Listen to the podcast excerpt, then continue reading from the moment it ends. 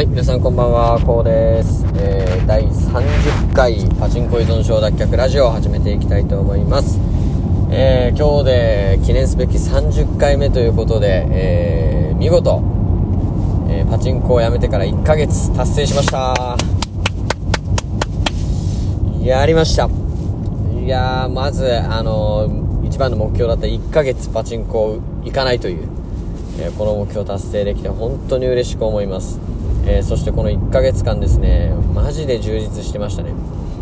本当にパチンコ行かないだけでこんなにも時間があって、えーこんなにも進化できるんだっていうのをね、あのーマジで感じました。え多分ね、パチンコを、まあ、やめてからですね、目標ノートを始めて、え新たな自分のルーティンを決めたりとか、目標を決めたりとかっていうのを、えしっかり明確化したことが良かったんじゃないかなって思うし、えとにかくね、やっぱり毎日振り返ってたんですよ。え最初の方は、まあパチンコ行かないこと、えー行かなかった自分を褒めてっていう風にやってたんですけども、まあだんだんね、パチンコっていう言葉が日常から消えてきてですね、あ最近は、まあ、ほぼほぼ、あのーパチンコがね、生活から、えー消えるような感じになったんで、うん、すごい変わったなと自分でも思います。えーそして、まあ、何よりね、体調が良くなりましたよね。あの、まあ、今年に入ってからね、あのー本当にポジティブ思考、えー非常に心がけてまして、えー毎日ポジティブ日記を書いたりとかですね、良かったことを振り返ったりとか、えしてたんですけども、まあ、それプラス、えリアルにこうパチンコ行かなくなったことによってですね、睡眠の質が、え上がったりとか、まあ、気持ちの浮き沈みが、えなくなったりとかね、えそういったところにも作用して、体調も良くなったと思うんですよね。で人ってやっぱり体調悪くなるとネガティブな思考になるじゃないですか。どうしてもこういう病気なんじゃないかとか、まあ、今後治んないんじゃないかとかってなるんですけどそれがマジでなくなったのが大きいなというふうに思います、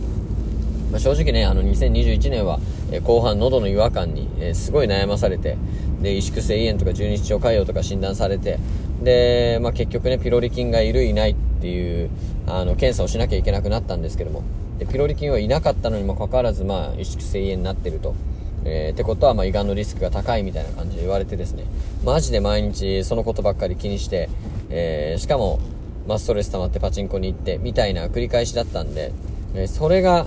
まあなくなったことがですね、まあ何より良かったなと、えー自分では思っています。まあ今年の冬休みはね、あの、思考を変えてたんですけど、まだパチンコに行ってたんで、えーまあ本当にね、あの1月5日、このラジオを始めてから1ヶ月間はもうマジでパチンコに行かなくなってた1ヶ月だったんで、えーすごくいい時間を過ごせたなというふうに思います。で、僕は本当に6年間ですね、年間300日ぐらいパチンコを打ち続けてきた人なんで、あの、パチンコがない生活っていうのをね、ほぼしたことがなかったわけなんですよ。最近はね。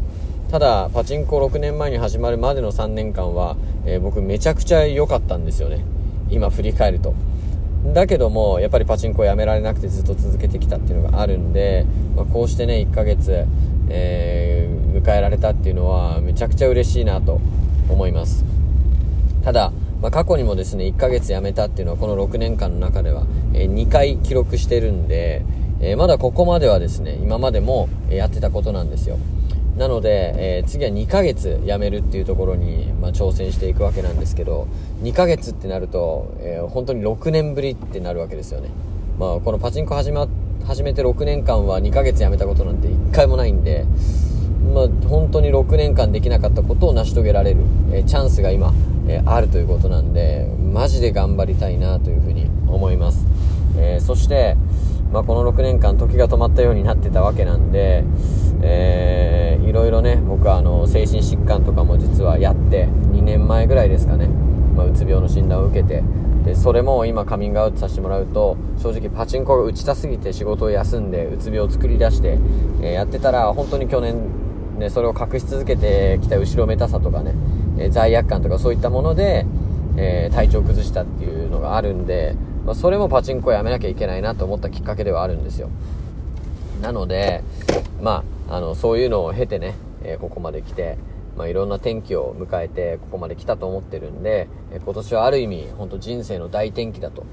え思うので、え頑張っていきたいなというふうに思います。えーそして今週もね、1週間、えー金曜日までやりきって、えー、毎日一つ新しいことに挑戦するという目当てでやってきて、え今週は5日間ですね、しっかりと前に進めた、え新しいことをやれた、え1週間だったなというふうに思います。やっぱりね、あの自分が、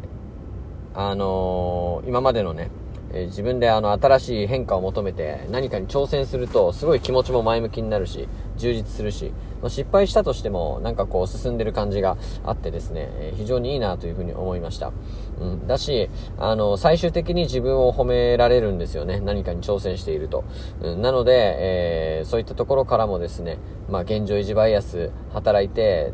どうしても今のままいるのが楽だって思って何もやらないっていうのが、えー、あると思うんですけど、やっぱり経験重ねれば重ねるほどね、そういう思考になってくると思うんですけども、まあそういう中でもですね、必ず、えー、毎日何か新しいことをやるっていうのだけは決めて、えー、それをルーティンにしていくと、人生好転していくんじゃないかなと思います。はい。ということでですね、えっと、今日